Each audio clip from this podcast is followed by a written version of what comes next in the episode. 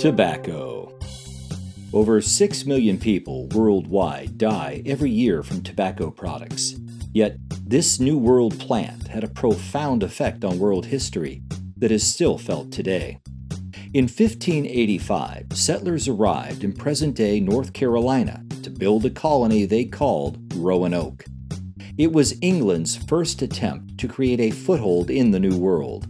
By the following year, a lack of food, and constant warfare with the surrounding Native Americans forced the colonists back to England.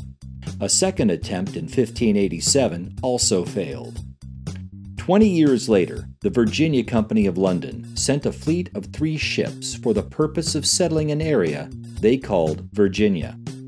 It hoped to make money by gathering gold and silver, just as the Spanish were doing in Mexico and farther south. The fleet arrived in April 1607. Almost immediately, things went wrong.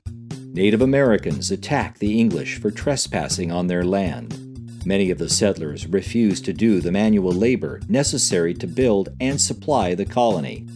As a result, people starved. Finally, disease swept through the burgeoning colony. Within six months, half the colonists were dead. Over the next several years, more colonists arrived and more colonists died. The gold England sought could not be found. The Jamestown colony floundered. Then, in 1614, Englishman John Rolfe arrived with some tobacco seeds he obtained from the Caribbean. He planted the seeds, harvested the crop, and sold them back home for a profit. The people of Jamestown finally found a product that could make money. Suddenly, everyone was growing tobacco. In fact, Governor Thomas Dale had to order people to grow corn and other crops so the colony would not starve the next winter. Tobacco saved Jamestown and gave a reason for other English settlers to take the dangerous journey across the ocean.